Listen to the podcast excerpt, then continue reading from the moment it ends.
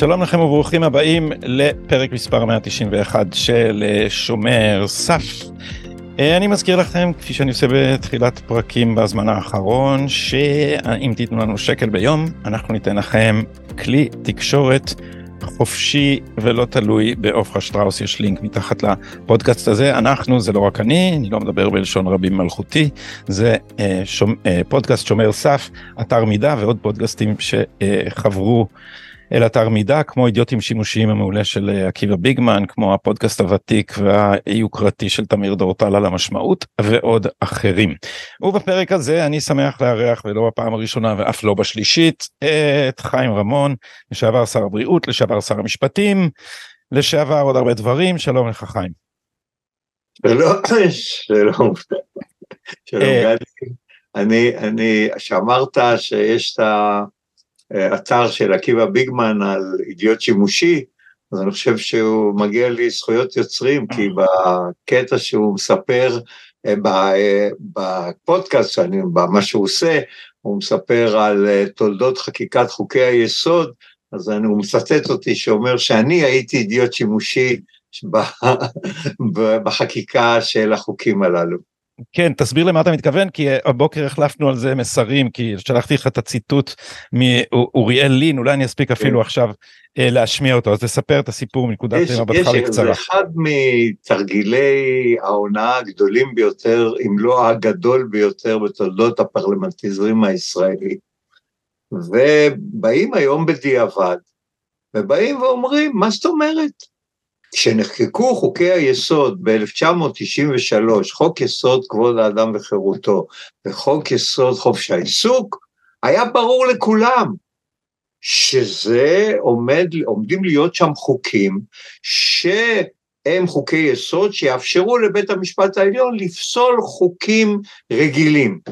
היום גם יש שלב ב' כמובן, שעל סמך אותו, אותו, אותם חוקים גם פוסלים חוקי יסוד, אבל זו פרשה אחרת. עכשיו אני הייתי שם, שנגיע אליה, כן. לשקר, היו פה, יש פרוטוקולים. אני אתחיל מהסוף. כאשר הולכים לעשות כזה אירוע, שעומדים לבוא ולהגיד עד כאן חוקי אי אפשר היה לפסול חוקי, בית המשפט העליון לא יכול היה לפסול חוקים של הכנסת, ואכן הוא לא פסל בכל שנות קיומה של המדינה, למעט אפיזודה אחת אה, אה, שאני לא רוצה להרחיב בה, בחוקי בחירות, ומכאן אפשר. הרי מן הראוי לבוא ולהגיד, רבותיי, את, אנחנו ואוריאל לין בראשם ופרופסור רובינשטיין, אנחנו עומדים לחוקק בחד משמעית חוק יסוד אשר יאפשר לבית המשפט העליון לשאול חוקים. המינימום.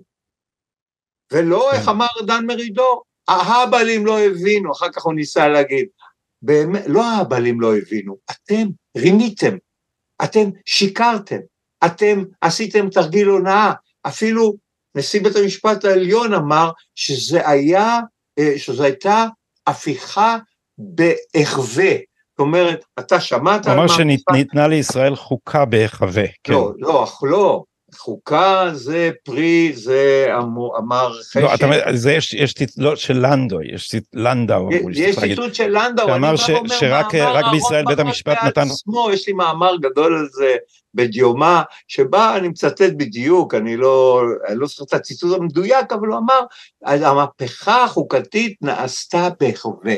כלומר, היא לא נעשתה בהחווה, רימיתם, שיקרתם, לא התכוונתם, והשיא השיאים, אומר, על פי הלחץ שלי, ואני הייתי האיש שאוריאל לין אמר, כתב לי בהקדשה, שאלמלא אני, לא נעים להגיד, אה, לא, המהפכה הזאת לא הייתה באה לעולם, ככה הוא כתב לי בהקדשה של ספרו, אתה יודע מה, לפעמים כותבים סתם, אבל הפעם הוא צדק, אני עבדתי ועמלתי קשות, לא בוועדה, לשכנע את החרדים ובעיקר את אריה דרעי שאין מהפכה ואנחנו לא עושים מהפכה, ועל פי הלחץ שלי עלה לדוכן אוראל לין, אוראל לין, ואומר, שוב, אני לא, אני מצטט כמעט במדויק, והולך ואומר לפני קריאה שנייה ושלישית, והוא בא ואומר, אנחנו לא מעבירים את הכוח לבית המשפט העליון, אנחנו לא הופכים אותו לבית משפט לחוקה, ואם יתברר לנו שטעינו,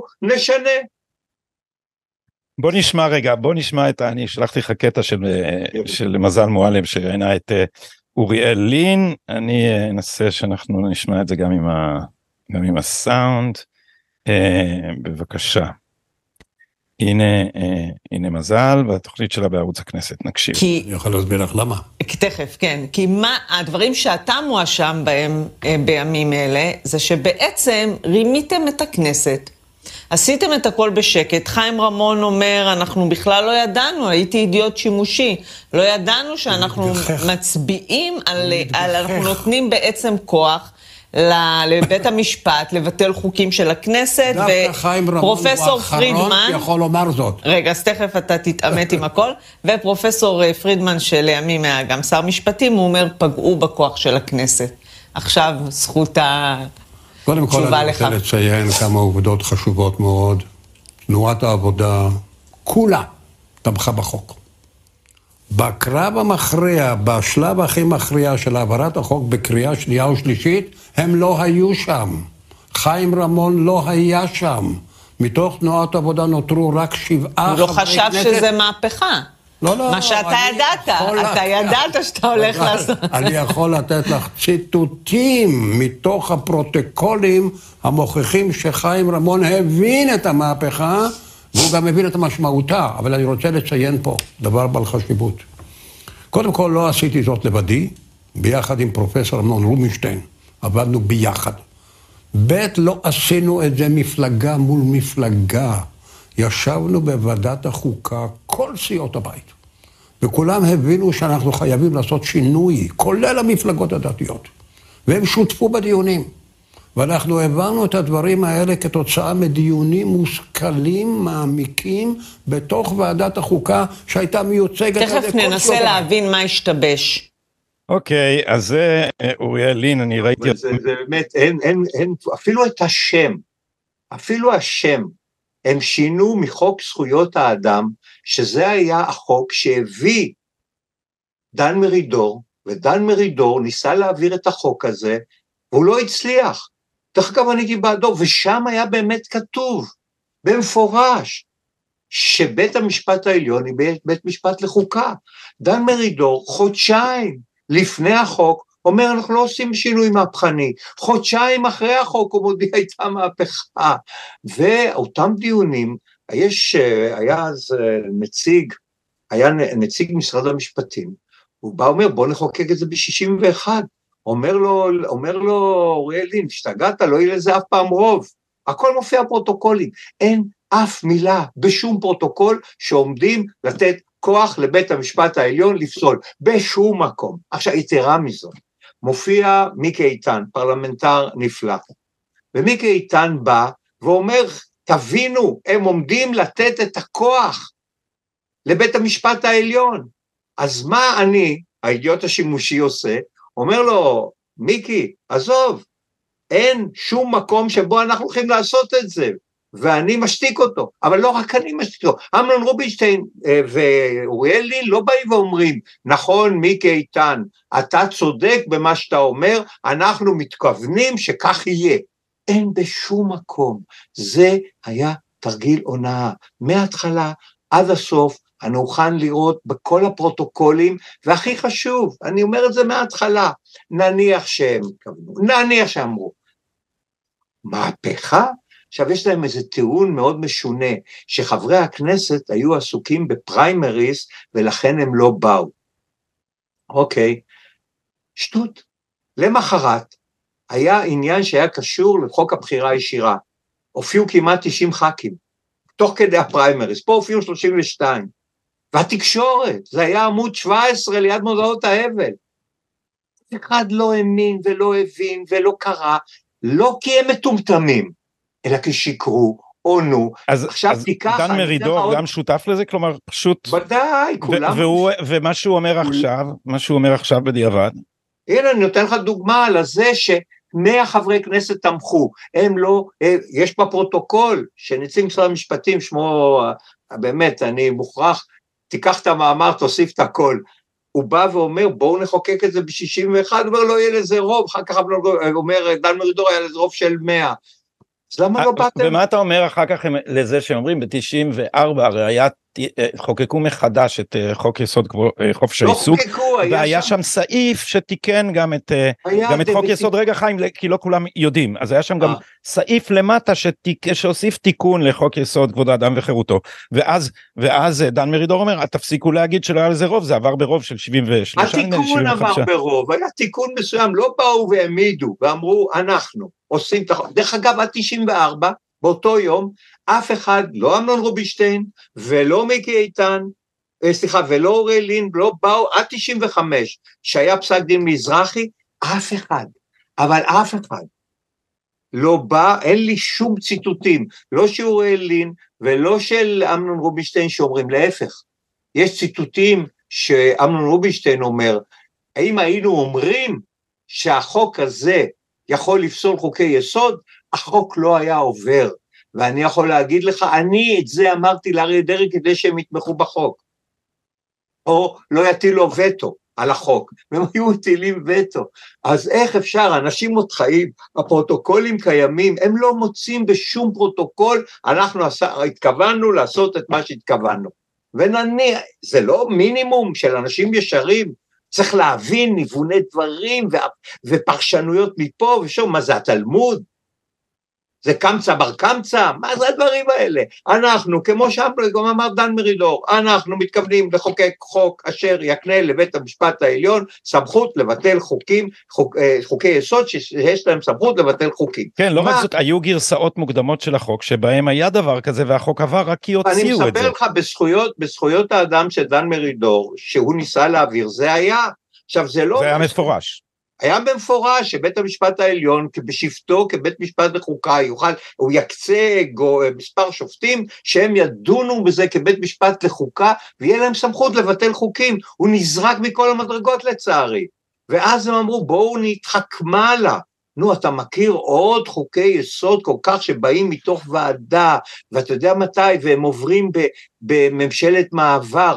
מיקי איתן בא ואומר, אמנון רובינשטיין, לא אמנון רובינשטיין, אוריאל לין אומר, היה דיון בליכוד, אומר, אף פעם לא דנו בעניין הזה בליכוד. מעולם לא היה דיון בנושא החוקים האלה בליכוד, שהוא אומר שתמכו. אה, המהפכה החוקתית של אהרן ברק בעצם עכשיו אה, הוחלפה במהפכה חוקתית אה, חדשה. כי מהפכת אהרן ברק העלתה את חוקי היסוד לדרגה של אה, חוקה ועל סמך החוקים ועל סמך חוקי היסוד האלה בית המשפט פסל חוקים על סמך מה בית המשפט עכשיו עומד לפסול אה, או לתקן או בכלל לדון בחוקי יסוד. הוא עומד כי ככה הוא רוצה, כי ככה הוא החליט. כי אין, אין צריך להבין, אני שואל אנשים שאומרים, אם אומרים כל הזמן, הכנסת תחליט שכל הג'ינג'ים לא מצביעים. אני אומר, יכול להיות. בינתיים זה לא קרה. אני יכול להוכיח שבית המשפט קיבל פסיקות שאיש לא אמר שהן יכולות להיות. אבל אם בית המשפט העליון יחליט שעל הג'ינג'ים אין זכות הצבעה, מי יחסום אותו? איך? על סמך מה? זאת אומרת, יש בית משפט עליון בישראל שאין לו שום מגבלה. אני התווכחתי אה, על העניין הזה עם אה, דוקטור מיטל פינטו, שהיא משפטנית מהקריה האקדמית אונו, והיא אמרה לי, מה זאת אומרת? אם יקרה דבר כזה, אז אפשר להגיש בקשה לדיון חוזר. ואם הבקשה תידחה בדיון חוזר? על זה לא חשבנו. אה, ואם יהיה בדיון חוזר, להפך, יגידו אפילו אין, סיכו, אין סיבה לדיון חוזר, מי שמחליט זה הנשיא הרי, או הנשיאה, מי שיהיה באותו יום. אז מי, אז אין מעצורים. אז תגיד, אבל תיכנס לרגע לנעליו, אתה, עוקב אחרי הוויכוח הזה והניסיונות להצדיק את זה, נגיד יניב רוזנאי כתב טרקטטים ארוכים על איך זה מעוגן כך ומעוגן אחרת ועקרונות היסוד של השיטה ועוד דברים אני אחרים. מציע, אני מציע רק לקרוא, מה זה חוק מעוגן, תכף נגיע לזה. כתב, יש פסק דין של פסק דין מזרחי. בנק המזרחי. מה? בנק המזרחי. בנק מזרחי.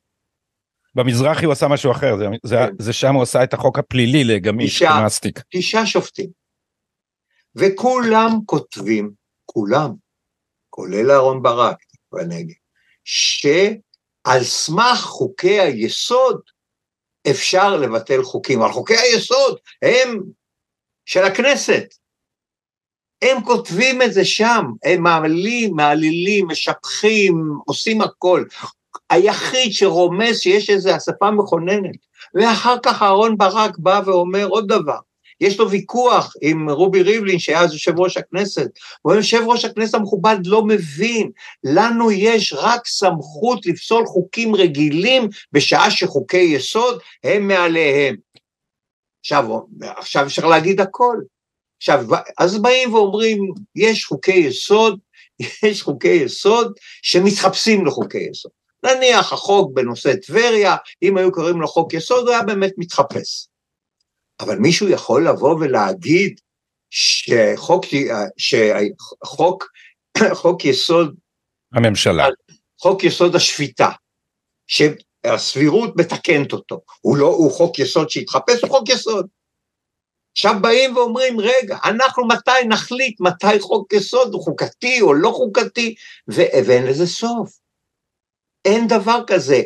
הרי קבע אהרון ברק, וגם פה תופסים את המקל משני קצותיו, קבע אהרון ברק שיש בישראל חוקה. רק כל הזמן אומרים אין חוקה, ורוזנאי בעיקר אומר אין חוקה, איך אין חוקה? אמר אהרון ברק, כל אוסף החוקים שכוננה אה, הכנסת בשבתה כאספה מכוננת, כמעט מצטט במילה במילה, הם החוקה של ישראל שעוד לא הושלמה, לא הושלמה. אבל זה חוקה, מה שיש זה חוקה. אז יש לנו חוקה. ואם מנסים להתחפש לחוקי, סתם חוקים, לעשות את חוקי יסוד, אז יש פתרון. עכשיו, יש חוקה. אז את החוקה הזאת, מה צריך? להתייחס אליה כחוקה ולאפשר לכנסת לכונן בכל העולם. חוקה נעשית על ידי העם. לא נעשה את זה על ידי שופטים, לא נעשה את זה בבתי משפט, מארצות הברית דרך כל המדינות, צרפת, גרמניה, כל החוקים נעשו על ידי, נעשו על ידי הפרלמנטים.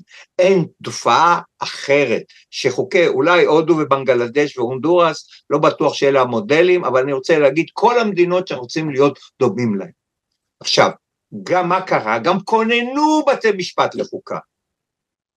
אני באתי לאהרון ברק, הייתי שר משפטים, ואמרתי לו, שמע, אני רוצה שיהיה בית משפט לחוקה, אז הוא אמר לי, אתה כבר יודע את עמדתי, גם כתב על זה מאמר, אבל הוא אמר את זה בהרצאה, את הג'וק הזה של בית משפט לחוקה צריך להרוג שהוא קטן. אבל שוב, אהרון ברק, גם, גם, אני יכול, איך אני אומר, יש אהרון ברק אחד, יש אהרון ברק שתיים. כל מה שהוא כתב על עליונותם של חוקי היסוד ועליונות הכנסת בעניין. הוא בא ואמר ב-2003, שוב מיקי איתן, נדמה לי 2002, היה יושב ראש ועדת חוקה, תפוס אותי בשנה המדויקת, ואהרון ברק, אז נשיא בית המשפט העליון, מופיע בפני הוועדה. אתה יודע מה הוא אומר? שלכנסת יש זכות לחוקק חוק שמבטל את הביקורת השיפוטית של בית המשפט העליון. אתה יודע מה עוד הוא אמר? הוא אמר, אני, אה, בית המשפט קובע פסקי דין, אבל הכנסת לא רק רשאית, חייבת לעקוב אחריהם, ללמוד אותם, ואם היא, לא, ואם היא רוצה, לשנות אותם, הכל אהרן ברק. הוא הציע, אמר, יש כסף לכנסת, לחוקק אותם. זה תמרון טקטי, כי היה צריך להרגיע אז את הכנסת כדי להמשיך את ההשתלטות של בית המשפט. אבל, עכשיו, אני, אבל אני, אנחנו אני... כבר נמצאים במקום אחר, ועכשיו נכון. הם דנים, הם עכשיו דנים ב, אה, בחוקי יסוד ובעצם מבטלים בפועל את הדמוקרטיה, ואף מאיימים להוציא את ראש הממשלה לנבצרות מהותית שהם קוראים לזה. בוא קודם כל נבהיר במונחיהם שלהם את הדבר, איך לקרוא לזה, מופרע. שנקרא נבצרות מהותית. מה זה לטובת מי שלא עקב אחרי כל הדיון? יש גם דמוקרטיה, זה הבן או הנכד של דמוקרטיה מהותית. מה זה דמוקרטיה מהותית? אה, הדמוקרט הגדול אהוד ברק אמר שמה זה דמוקרטיה? אנחנו נגד דמוקרטיה מתמטית. מה זה דמוקרטיה מתמטית? שהולכים לבחירות, וסתם סופרים קולות, וסופרים את הקולות, ואז מישהו ניצח, ואז אה, לא מוצא חן בעיניי, אז מה פתאום? אז יש, אה, יש מעל הדמוקרטיה המתמטית, יש דמוקרטיה מהותית. מה הדמוקרטיה המהותית? מה שאני מחליט שדמוקרטיה מהותית, יש את זה בכל מיני מקומות, למשל היה, אולי עדיין יש, ברית המועצות או משטרים דומים, שיש דמוקרטיה, שיש דמוקרטיה שאין לך זכות אלא לבחור במפלגה או בהשקפת עולם אחת. אם אתה בוחר באחרת, אתה מחוץ לחוק. וזה אחד הדברים שלא, שהצד השני שהיום מתנגד, ודאי הקיצונים, בא ואומר, אין לעמדה שנוגדת את עמדתי זכות קיום. באיזה משטרים אפלים זה היה? אצלנו האמת המוחלטת נמצאת בצד אחד. עכשיו, אין זכות למי שנגדה, אין זכות לקיים אותה, להתווכח עליה, לדבר עליה. הוא מחוץ, למ... הוא מחוץ למשחק. איפה זה היה? אני לא רוצה להפליג, כי אני שונא להפליג לשם, אבל מה אמרו ברוסיה הסובייטית, בברית המועצות? אמרו, אנחנו, שיטת המשטר שלנו היא כזאת, והיא הצדק המוחלט, וכל מי שהוא נגדה, הוא נגד הצדק המוחלט, ולכן מקומו בגולאג, או מקומו ב... בית, בית, אה, הוא בבית, אבל תראה, הדעות האלה... בית חולים לחולי רוח וכדומה.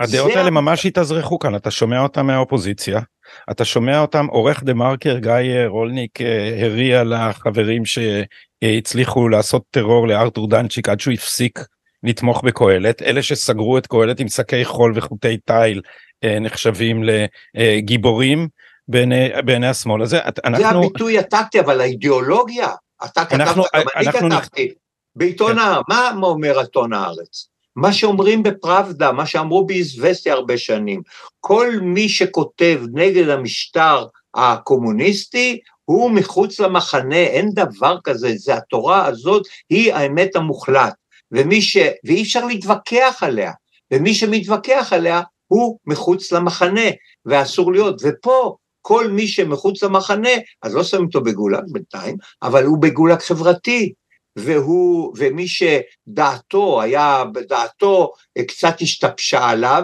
והוא נגד, אז אומרים, הוא, מה קרה? איך אומרים לי, מה קרה לך חיים? השתגעת? אז שמים אותך בבית חולים לחולי רוח אה, מטאפוריים, אבל אתה נחשב כאחד שאיבד את שפיות דעתו. תגיד, גולאג זה... יכול להיות? יכול להיות שיתחילו לרדוף פה אנשים אה, פוליטית, אשכרה להכניס לכלא על דעות? אני לא חושב, אני, אני אף פעם לא, אבל אני חושב שיש אנשים שזאת השקפת עולמם, ולכן הם לא מבינים, הם אנטי דמוקרטים, הם בולשביקים. איך זה לא... שונה, אבל איך זה שונה מיאיר לפיד שלא מביא להצבעה חוק שדורש על פי חוק יסוד אה, הצבעת רוב של שני שליש בכנסת, כי האופוזיציה לפי דעתו מתנהגת בצורה מופקרת. זה הרי אותו דבר, לא? אבל, אבל אני, הוא לא הבעיה, תאמין לי שהוא לא הבעיה. הבעיה זה אנשים שאני אומר חושבים שאין זכות, אין זכות ויכוח.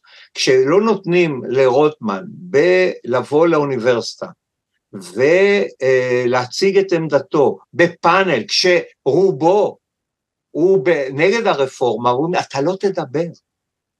אתה לא תדבר, זאת הבעיה, ותומכים בו האקדמיה, וכל מי שבאקדמיה... ומני מאוטנר הגן על זכותו לומר את זה, ואחרי ארבע שעות שהגיבו לו בפייסבוק, אה, פתאום ממש כמו באיזה וידוי סובייטי, אתה יודע מה, אני פתאום הבנתי, אני ראיתי שטעיתי. כן, זה העוצמה, זה הבעיה המרכזית, ולכן הוויכוח על הרפורמה חרג, חרג מהגבולות, חרג באמת מהגבולות הנורמליים של ויכוח שקיים. אני בא ואומר לאנשים, תראו, אני לא אצטט לכם שום דבר משלי, שום דבר מהשקפת עולמי. אני אצטט את שמגר ואת לנדאו ואת אגרנט ואת אילון ושורה ארוכה, והם חשבו, אני חושב כמותם, וכל מה שאני רוצה זה לחזור לשיטת המשפט של בית המשפט הישן. אז עזובו אותי. אז מה, כל אלה היו דיק, דיקטטורים? שאהרון ברק אמר את מה שציטטתי, הוא היה דיקטטור? כשהוא המציא, המציא את פסקת ההתגברות ואמר בפסק דין של תשעה שופטים ב-96 שכולם תמכו בה, שפסקת ההתגברות היא כלי חברתי פוליטי בידי המחוקק כדי להתגבר על פסקות של בית המשפט העליון, הוא אמר את זה, ואני נניח ממשיך לחשוב כמוהו היום. הוא שינה את דעתו, אז מה זה חשוב? אז אני דיקטטור, אז צריך לשיר שירי פרטיזנים נגדי. אבל אני אגיד לך, אני אגיד לך מה יש מאחורי זה, כי הדיון הוא הרבה פחות מושכל. מאחורי זה יש מאחורי זה יש מה שאני קורא, אבל טאו, מי אתה רוצה שיחליט? בייני שאפללו. הם עכשיו, זה פשוט, זה סמוטריץ' ודרעי וגולדקנופ, והם הם באים אליך, איך- כאילו, אם אתה איך חבר... לי את זה חבר טוב, באמת חבר טוב, אומר חיים, אתה מבלבל אותי. כי באמת קשה לי להתווכח איתך, אבל זה לא חשוב, כי זה אנשים לא ראויים. אז גם אם האנשים הראויים, הלא ראויים האלה רוצים לעשות דבר ראוי, אני נגדם. הוא אומר, תאר לך, יש מסעדה, ומוגש שם, אתה יודע שהאוכל שמוגש שם הוא האוכל הטעים ביותר בעולם. אבל המלצר מלוכלך, ועל הבית הוא פושע פלילי, וזה לא נראה, אתה לא תיכנס לשם, זה העניין. וזה האמת, ואני בעד, אני בעד דוברי האמת. יש לי חברים שאומרים לך, תעזוב אותנו, באמת. אנחנו נגד הממשלה הזאת, אנחנו נגד תוצאות הבחירות, וזה לגיטימי, מותר להסביר, אבל לספר שהולכת להיות פה דיקטטורה, ואת כל הסיפורים האלה, אני מנסה להגיד, אני, אני שם נפשי בכפי, ואני אומר, תראו, אתם אומרים ש... ש... אה, בנימין נתניהו הוא דיקטטור, רודן, נכון? עכשיו אני עוזב שהוא נבחר ב-74 מנדטים, נכון שאתם לא מכירים באנשים שבחרו אותו, כי הם נחותים מכם, אבל תראו, ב-60 מנדטים, היו בחירות 60 מנדטים. בח... הצביעו בעד בנט, והוא העביר את השלטון בקלות, בלי שום שישה בעיה. מנדטים, כן, שישה מנדטים. 60, לא, 60. באותו יום הצביעו 60. אה, בכנסת, הצבעה. בכנסת. בין- אוקיי. 60 מנדטים הצביעו בכנסת. הוא העביר את השלטון, למרות שבנט שיקר, עונה את בוחריו, וסיפר להם סיפור אחד, ויום אחרי עשה סיפור אחר. אז איך הוא דור... אם הוא היה רודן, הוא לא היה מאפשר את זה. הרי הוא לא הגיע לכיסא ראש הממשלה על, על טנקים. וזה הדבר, תנהלו ויכוח. אני לא הצבעתי אה, לימין מחיי, לא הצבעתי בעד נתניהו מימיי, אני לא אוהב תוצאות הבחירות, אני רצ, רציתי שתקום פה ממשלת, אה, ממשלת אה, סוג, ממשלה של אה, נתניהו ו, וגנץ, ולכן הצבעתי לגנץ שיהיה יותר חזק, לא חשוב. אבל אני דמוקרט, אני מכבד תוצאות הבחירות, ואת ביבי אתם רוצים, תפעילו אותו בקלפי, אבל אין כלום, אין לכם כלום מה להגיד. תראו, בנושאים המדיניים אתם לא קיימים. אני אומר, אתם שונאים את נתניהו, אבל אימצתם את עמדותיו. תראה את מה שהיה פעם, קו פרשת המים, היית שם. האם אתה בעד ארץ ישראל שלמה, או האם אתה בעד ארץ ישראל המחולקת. לא חשוב, מדינה יהודית, מדינה יהודית דמוקרטית. זה היה ויכוח, זה היה פרשת המים. לא קיים. תראה מה, כל מה שעושה הממשלה בעניין המדיני לא נתקל בשום התנגדות. היה הצבעה על ביטול תוכנית ההתנתקות. הופיעו מהאופוזיציה 14 מתוך 56, ובהם רוב הסיעות הערביות, וחלק הצביעו בעד. עושים ב, ב, ב, ביהודה ושומרון, מכשירים, עושים, אה, עושים באמת דברים שהם למעשה סיפוח. אין הגה, לא יוצאת הגה על זה. לא מעניין אותם. אין כלום. כלומר, עמדותיו, תיקח, אני אקח את עזה. מילה. אומר, באמת, אומר נתניהו, ואומר את זה בריש גלי, אל תתווכח איתי, אומר, אנחנו בעד ההפרדה בין הגדה לבין הרצועה, ולכן אנחנו סובלים את החמאס. ואנחנו מונעים מהרשות הפלסטינית שתהיה מדינה פלסטינית ביהודה ושומרון. אמר את זה. עכשיו, אוקיי, הצד השני מה אומר? אותו דבר. אז מה? מה אתם? רק שנאת נתניהו, רק זה הדבר. אין לכם לא, שום... לא, לא, המאבק האמיתי עכשיו הוא מאבק מעמדי בין האליטה הזאת שלא מוכנה לוותר על כוחה ששולטת דרך אה, בית המשפט העליון לבין הדמוקרטיה זה המאבק והמאבק הוא בצדק המאבק הזה מאוד סוער מפני שלראשונה מישהו מנסה לגוע ב- בשלטונם זה מה שקורה עכשיו. לא, המאבק הזה, אתה צודק, הוא גם על זה, אבל הוא לא רק על זה. מאבק הזה, לצערי, בגלל הטעויות שעשתה הקואליציה ועשתה הממשלה, ולכן היא גרמה לכך שהרבה מאוד אנשים מאמינים, אני אתן לך דוגמה, מאמינים לכך שלא יהיו פה בחירות בישראל, שהממשלה הזאת מתכוונת למנוע בחירות. מה זה כלב? זה חתולה והיא מנסה. לעלות על המקלדת אז אני מחזיק אותה חמודה. מאוד. בקיצור, בא, אומר יובל נוח הררי, איש שנחשב וכדומה, אומר לא יהיו פה יותר בחירות. עכשיו, לא, אל תעשה, זה לא חשוב, חש, לא חשוב מה אתה אומר, אבל הרבה מאוד אנשים רציניים מאוד מעריכים אותו, והם מאמינים לו. הם מאמינים לו הרבה יותר מאשר הם מאמינים לך ולי. אבל אתה, אבל אתה יודע שהמפתח לכל זה, ואני אומר את זה מזמן מזמן, זה העיתונות. לולי, זה לולי מנגנון השקר האחיד שיש פה. אני עכשיו עוד לא קראתי את, ה, את המאמר החדש של נדב אייל, אני פשוט עוקב אחריו משבוע לשבוע, כל שבוע זה עוד חתיכת תעמולה, והפעם עם, עם היועץ, אני, היועץ אני המשפטי אני לשעבר. אבל זה מה שאומרים לאנשים, חיים. אני רוצה, אני רוצה להתווכח איתך. בבקשה. מה ש... מה שמונ... העיתונות אף פעם לא הייתה בעד הממשלה הזאת ועד נתניהו, אף פעם.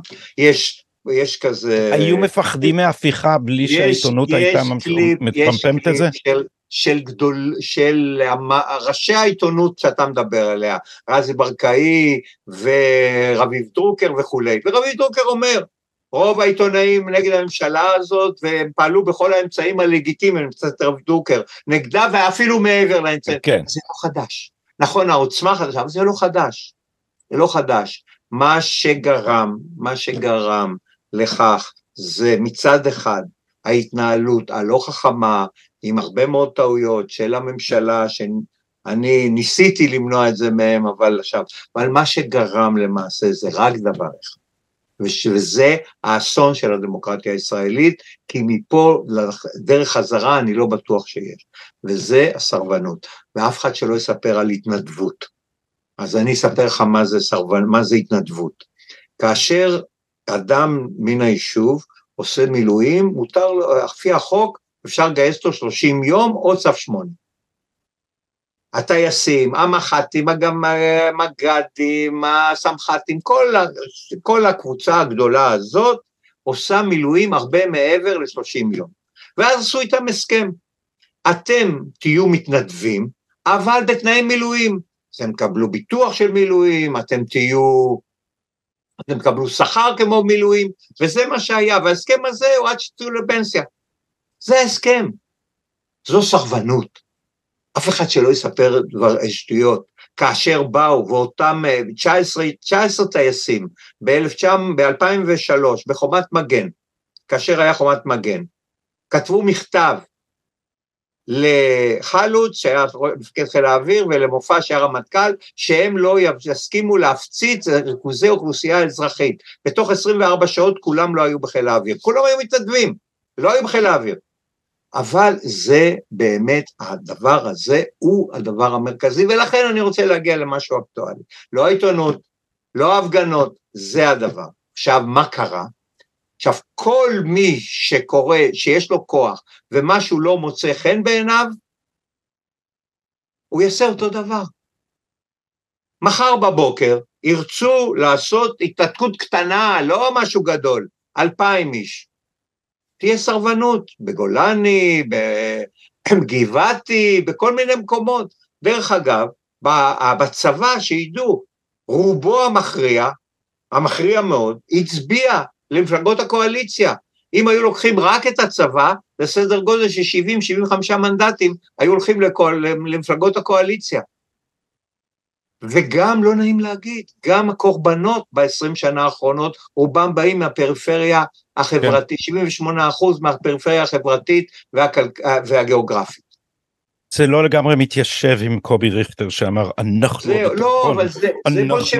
מה שקובי ריכטר אמר זה בולשביק, הוא אמר אנחנו החזקים, אנחנו העשירים, אנחנו יש לנו כוח, אנחנו נרעיב את העם עד שנשנה את הצבעתו.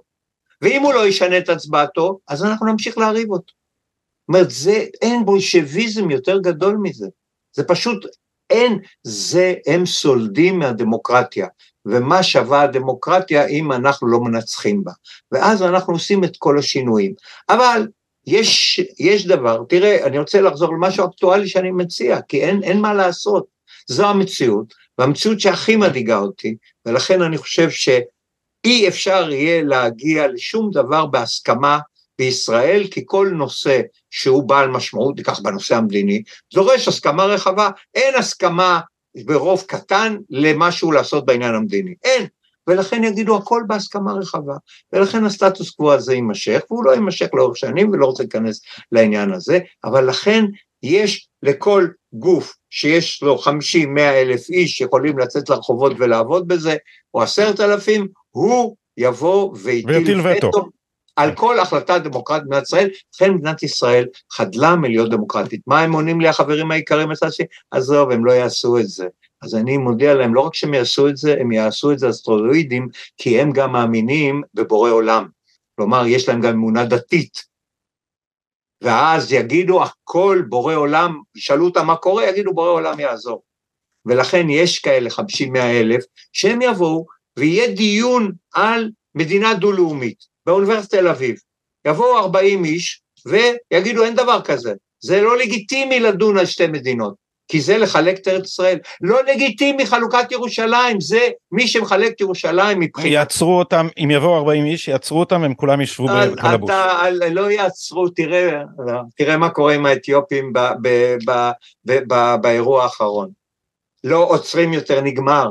כולם רשאים לחסום כבישים, וכולם רשאים להתפרע, וכולם יעשו את זה, וכל קבוצה תעשה את זה, כי נשבע. כשהשמאל יהיה בשלטון, ישברו את כל הדברים האלה בכוח, והעיתונות, והעיתונות תריע. אתה לא, יהיה, לא ישברו כלום, כי יהיה מצב, כי אי אפשר יהיה לשבור. 40-50 אלף איש שבאים ונלחמים, וכל הזמן יגידו, תראו מה אתם עשיתם. אבל ולכן... תראה מה היה בהתנתקות. בהתנתקות שלחו אנשים... אני ל... מסכים, אני מסכים. אני כן, יש שני כתבי אישום על כל העסק הזה, כמה... אבל אני מסכים מה היה בהתנתקות, אבל זהו, הנה, זה המודל החדש. זה המודל החדש. לא, מפני שהפרקליטות אותה פרקליטות, בתי המשפט אותם בתי משפט, הם בתי המשפט והפרקליטות הם בצד אחד. אין דבר כזה, לא יבואו, יבואו ויעמדו ויגידו, להם לא עשיתם, גם לנו לא תעשו, וזה יהיה מאוד קשה. ועכשיו לא, שירצו להוריד התנחלות, לא יפגינו בהתנחלות. חמשת אלפים איש יעצרו את נתב"ג. יעצרו את הכבישים המרכזיים, זה מה שיהיה. אבל זה, זה הדבר, נשברו הכלים האדומים של הדמוקרטיה, ולרבות סרבנות.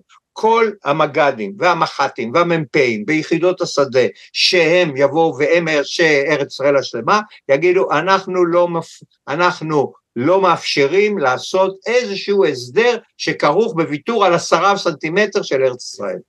והם יעשו את זה, וזה לגיטימי, וגם אם אתה חושב שלא, אין ספק שיש סכנה כזאת, וזה הפך להיות לגיטימי, כי מה שאתה חושב שזה ציפור הנפש שלך, אתה לא יכול לזלזל מה ציפור כן, הנפש. כן, כן, אבל הם פשוט אחר. חושבים כמו, כמו סובייטים, שיש ציפור נפש אחת אמיתית, והשאר לא אז שווה.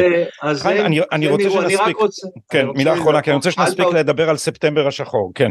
אז, אז אני, אמרת על, דיברת על על נושא של הנבצרות.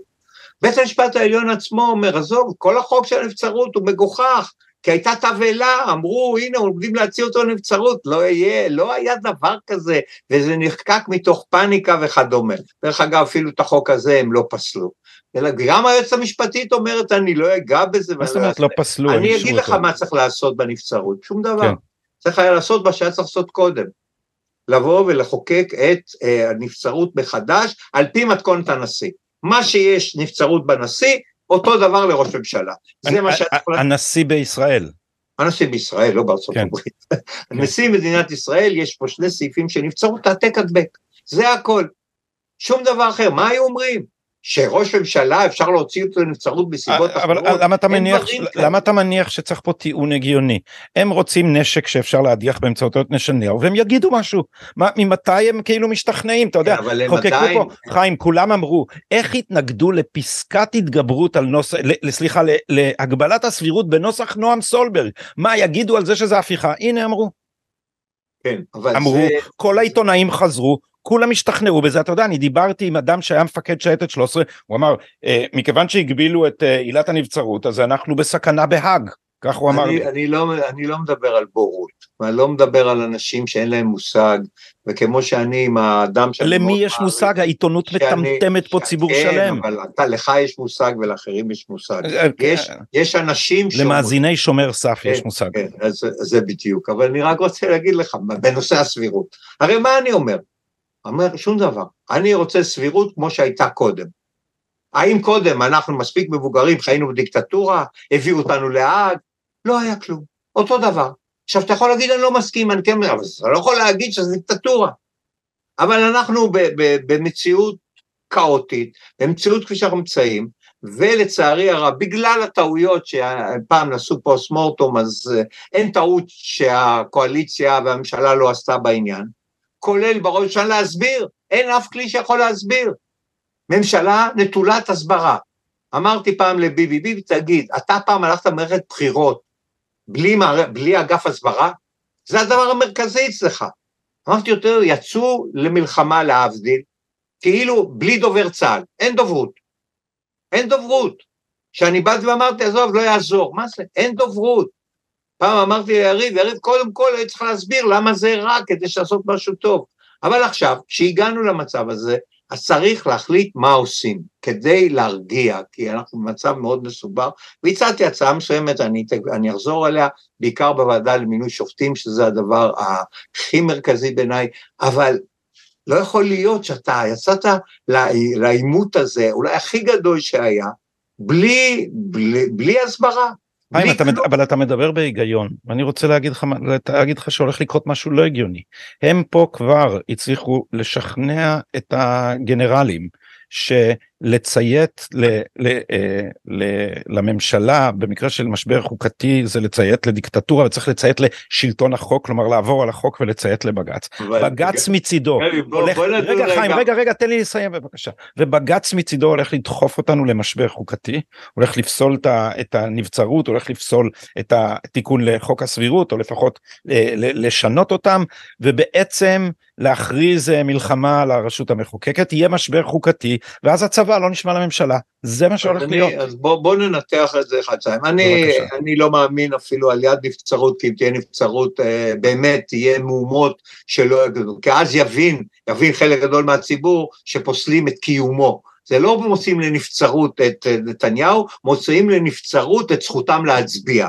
וזה יעורר אה, רעש מאוד גדול, אני מעריך שהסיכוי לכך, הסיכוי שזה יקרה הוא, הוא, הוא, הוא, לא, הוא, הוא קטן עד מאוד, עד לא קיים, נבצרות, אה, אה, נבצרות. תשמע, עוד לא היה דבר שהם אמרו שהם יכולים לעשות שהם לא עשו בסוף. ועל לא, כל לא, אלה אמרנו, אני, זה לא, לא יכול להיות, זה לא.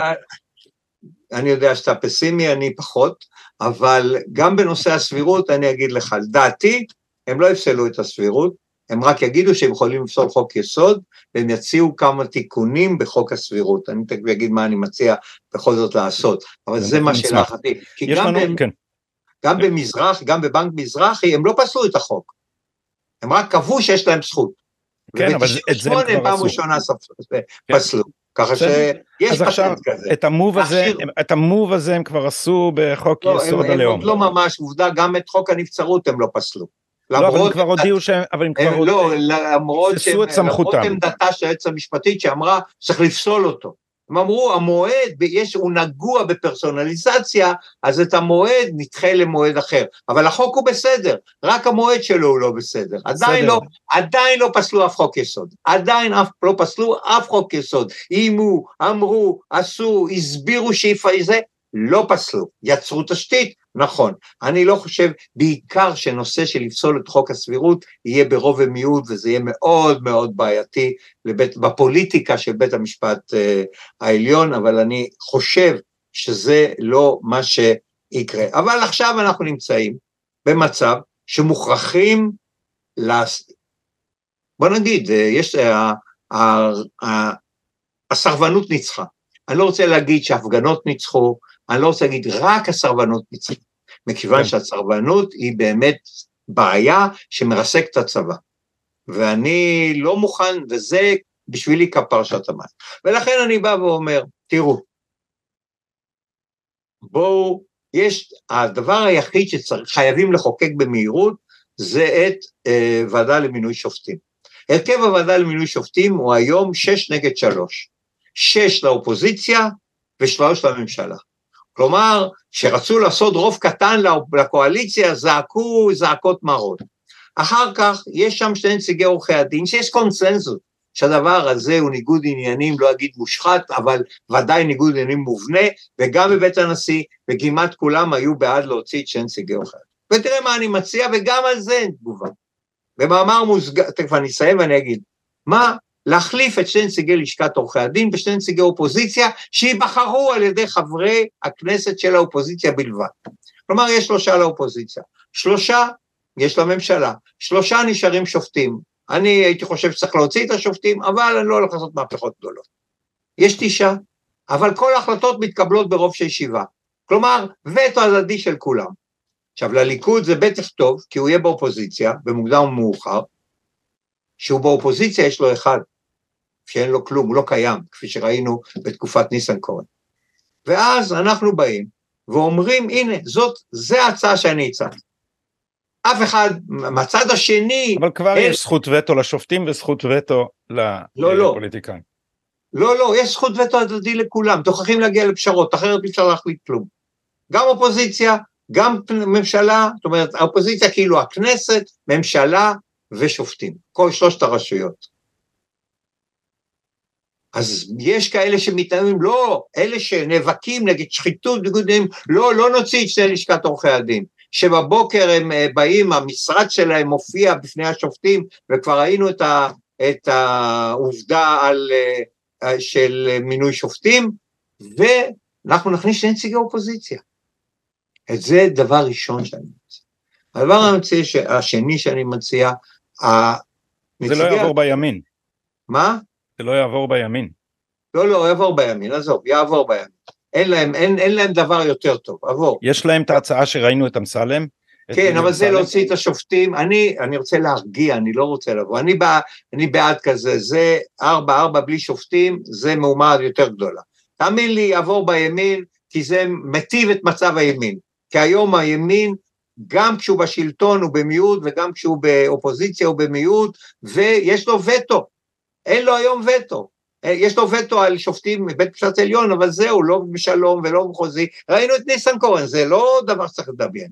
והדבר השני, אני בא ואומר, תקשיבו, אתם, הקואליציה, הסכמתם לשינויים בסבירות, תחוקקו את זה. והדבר השלישי שאני מציע, זה 15 חודש אתם רגיע. האופוזיציה הסכמתם לסבירות, מה? לא, אמרת אתם הקואליציה הסכמתם לשינויים בסבירות, התכוונת כן. האופוזיציה. לא, לא, הקואליציה, תכף אני, אני, הקואליציה הסכימה בהסכם לשנות שינויים, לעשות שינויים. והדבר השלישי זה חמש חודש, והדבר הרביעי שכבר הסכים. מה זה הדבר הרביעי?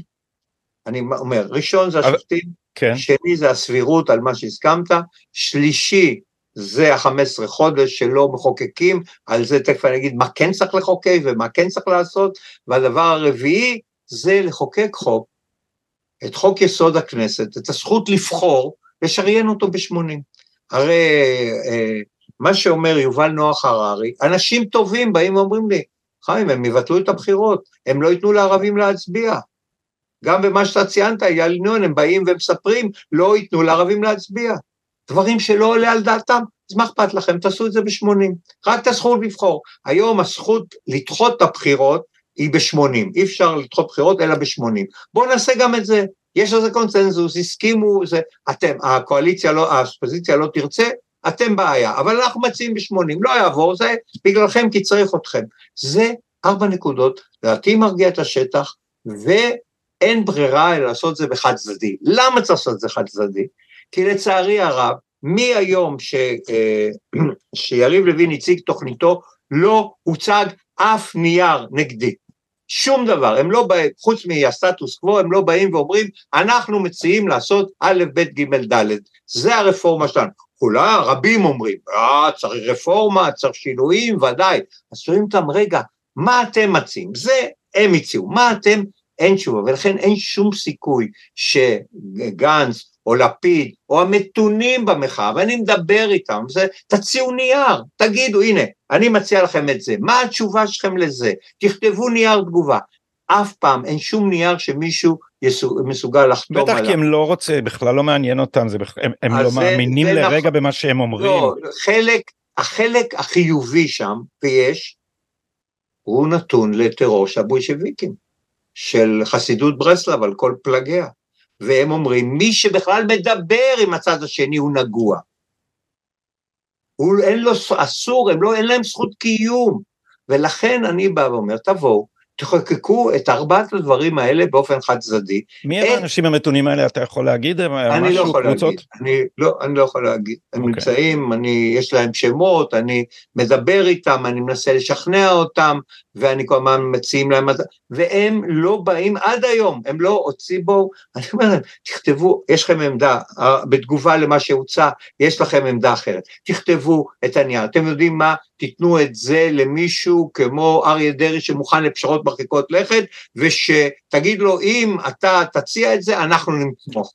אין, לא קיים, זה לא קיים, זה א' ב', זאת אומרת, ה, יש חזית צירוף, הצד, הממשלה כן, על כן, כל ברור. חלקיה היא פסולה, היא פסולה לדו-שיח, אסור לדבר כן, איתה. כן, אבל היה, היה יכול להיות שיח הגיוני אם הייתה תקשורת. חיים, יש לנו מעט זמן, אבל אני רוצה רגע, אני אותך, רוצה להגיד. תסיים את זה, ואני רוצה, רוצה גם לקחת כן. אותך על משבר הגיוס ולשאלה האם זה יכול להפיל את הממשלה. כן.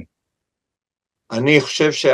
אני לא יודע מה החרדים יעשו, אבל במשבר הגיוס יש לי הצעה מאוד מאוד uh, מהפכנית. יש לי הצעה רצינית, שבגדול דין הערבי, דין החרדים כדין ערבים. הערבים לא מתגייסים בגיל 18 כי הם ערבים, חרדים גם לא, אבל זה מסובך מדי.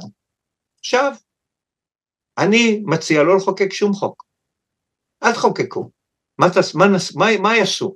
חרדי לא, לא, לא מתגייס, מה, ילכו בכוח לגייס אותו? המדינה תרעד. מה שעושים המחאה, לא יהיה כביש בארץ, כולל לא, מובו, לא כביש חד סטרי, שלא יהיה חסום. מה תעשו? אבל הרבה לפני זה, תראה, אני אגיד לך מה המלכודת שיכולה להיות, המלכודת שיכולה להיות, הם עכשיו ירימו את כל העולם האופוזיציה לשוויון בנטל, לא חשוב בכלל שטיעון הגיוני על הערבים, זה לא חשוב, התקשורת לא תהדהד את זה, זה לא יהיה קיים, ואז במקביל הם יציעו לחרדים, הם יגידו להם בואו אתם לא רוצים את המהומה הזאת, זה נגדכם בואו אלינו, אנחנו ניתן לכם מה שאתם רוצים, לא תתגייסו, מה שאתם רוצים ניתן לכם, ובג"ץ יאשר. אין, לא, לא, אין, אין, מה זה החרדים? הציבור החרדי לא ילך, לא, לא הולך ככה שאתם מקללים אותנו ואתם מעלמים כל העולם ואנחנו באים ורוצים לעשות אתכם קואליציה וניתן לכם פטור. לא, זה, זה, זה עולם, עולם דמיוני, לא קיים בפוליטיקה. בלתי אפשרי, הם הלכו רחוק מדי. ההצעה הכי, באמת, הכי לא הגיונית, שמציעים אותה בעיניי, אנשים הגיוניים, בעיניי, כמו גנץ, ודאי אייזנקוט, זה הצעה שלהם, שהיא, בוא נגיד, אסון אם היא, אסון אם היא תתקבל, וגם אסון אם נסו אותה, אני אסביר בדקה. הם אומרים ככה, צה"ל יבחר את מי שהוא רוצה. כלומר, צבא, צבא, כמה שהוא כבר לא צבא העם, כי היום רק 46 אחוז מתגייסים, כמה שהוא לא, התגייסות פחות, צה"ל לא יגייס הרבה מאוד מהפריפריות, זה סתם עול עליו עובדה שאחרי שנתיים הוא משחרר. אומרים שירות לאומי, אין בלוף יותר גדול מזה, אין בזבוז כספים, אבל מה, מי צריך 150 אלף בשלושה מחזורים? צריך שוויון. 150 אלף איש שירות לאומי, הרי זה בדיחה. עכשיו, ערבים יתגייסו לשירות לאומי, יהיה מהומה, חרדים יתגייסו לשירות לאומי, בנות, בנות חרדיות צריכות להתגייס לפי זה לשירות לאומי, שוויון זה שוויון. כל העניין של שוויון בנטל זה שקר והונאה מההתחלה ועד הסוף, כי אין שוויון בנטל היום. 46 אחוז ממחזור בני 18 מתגייסים, וגם מתוך 46, כ-8-9 אחוז לא מסיימים שלוש שנים. זה העניין. אבל זה גם כן לא קיים. אבל אני עוזב, אני עוזב את זה, אני לא נכנס עכשיו, יש, אי אפשר, אי אפשר יהיה לחוקק בלי מהומות אדירות, בלי מהומות אדירות, אה, חוק שייתן פטור לחרדים. ואני אומר לחרדים, תהיו ערבים. אתה, על פי אותו חוק, שערבי לא, לא, לא מגייסים ערבים, על פי אותו חוק לא יגייסו אותך. יבואו ויגידו, רגע, אני רוצה לגייס אותך. תגידו, למה לא, אתה לא מגייס את הבחור הערבי מטייבה או משכם, או, אה, משכם, או, או משפרעם? אתה לא מגייס, יש חוק שמאפשר לו לא להתגייס? אין חוק. אם יש, אני רוצה את אותו חוק. תנו לי את אותה, אותו סעיף בחוק שמאפשר לא לגייס ערבים. אז אני אגייס אותם. הרי הם לא, הם לא רוצים שוויון בנטל. הם רוצים להתעמת מול החרדים. אין להם שום בעיה עם כך שערבים, אז יש כאלה אומרים לי בשקט, אבל ערבים זה סיכון ביטחוני. אומר, אתם גזענים? כל ה... כמה, יש עשרת אלפים או שנים עשרה אלף במחזור, כולם סיכון ביטחוני? אתם עושים הכללה, כל הערבים הם סיכון ביטחוני? תבוא, תקרא להם, תעשה בדיקה, עשרה אחוז לא, לא סיכון, תגייס אותם, נראה. אתה לא מגייס אותם מהרבה סיבות לאומיות, תרבותיות, מציאות פוליטית וביטחונית, ואתה לא יכול לקבל את הצד, הש... את הצד של החרדים. ואני אומר, תנהגו בחרדים כבר הרבה זמן, מ-2002, שרק שישה אחוז במחזור, אמרו את זה, הצעתי הצעת חוק בכנסת, אמרתי, אה, והיום זה פי שניים, 12 אחוז, אני אומר, חברים, חרדי בא ללשכת גיוס, אומר לו קצין הגיוס, לך לצבא, אומר לו, אבל אני חרדי. אה, אתה חרדי, לך לישיבה. אני קורא לזה צג"ל, צבא גיוס לישיבות. אבל הוא אומר, אני אהבל, אני לא מבין בזה, אני רוצה, לא רוצה. אומר, אם לא תלך לישיבה, אנחנו מיד נשלח אותך לצבא. זאת אומרת, טוב, אז אני רוצה, אז אני רוצה לעבוד, אוי ואבוי לך. עד גיל 26, אם נתפוס אותך עובד, אתה שוב הולך כן, לצבא. מגויס, מגויס, כן. אתה מגויס. אז אנחנו לא מטומטמים, לא הם. למה נותנים? תבוא, אתה לא רוצה, כמו ערבי, ערבי בא, אומר תודה רבה, הלכנו. מי שירצה, עכשיו אומרים לי, רגע, ואם אומרים לי הצד של החרדים, ואם הוא רוצה ללכת לישיבה, ירצה ללכת לישיבה, כמו היום.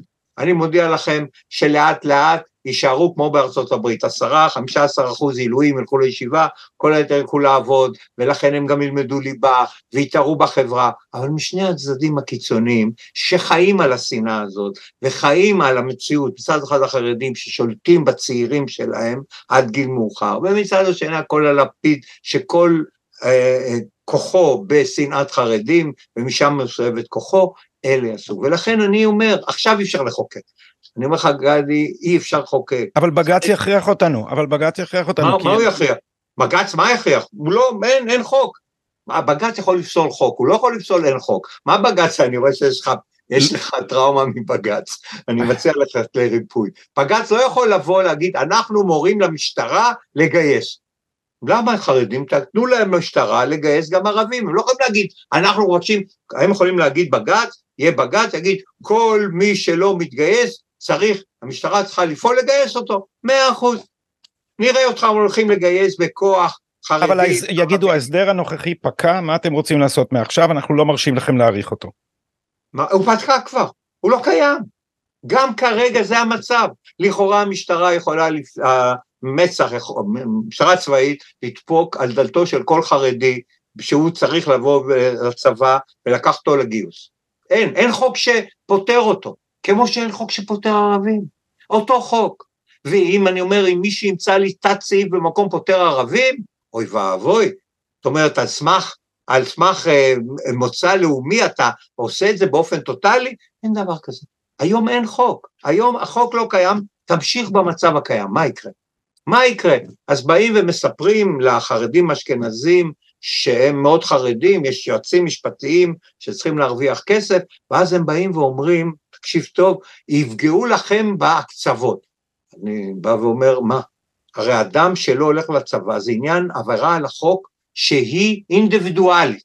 עכשיו יבואו לישיבה, תחליט הממשלה שנותנים כסף לישיבות וכמה לפי מספר התלמידים שיש. יבוא מישהו ויגיד, רגע, למה הוא, הוא לא משרת? לא משרת, תיקחו אותו לבית סוהר, מה אתם רוצים מאיתנו? ויעשו מל"ג של ישיבות. במל"ג של הישיבות ייתנו כסף כמו לאוניברסיטה, לאוניברסיטת נותנים כסף, אותו דבר, ואין לזה קשר. העבירה היא אינדיבידואלית, היא אני לא הולך לצבא, אני עובר על החוק. זה מה שיהיה כל הניסיונות, הרי כל הניסיונות מקום המדינה עד היום ולעתיד לא גויס אף אדם בכפייה. אין אף אחד שגויס בכפייה, נכון? ולא יגויס בכפייה. ומי שינס, תראה מה עושה הפלג הירושלמי. על, הם לא מוכנים אפילו להתייצב לקריאה ראשונה, ואם באים למישהו, טראח, ירושלים חסומה. כמובן שמביאים בואשית ומביאים אה, מכתזיות, ואף אחד לא, אה, ואנשים אה, נעצרים ומתיזים להם לראש, אבל הם חרדים, הם לא... אני מודה לך על השיחה הזאת, בוא נחזור ונתעדכן periodically, כפי שאנחנו עושים. תודה רבה לך. היה לי לעונג, ו... תעביר לי את החתולה בהזדמנות, ולהתראות. תודה רבה. בשמחה, להתראות.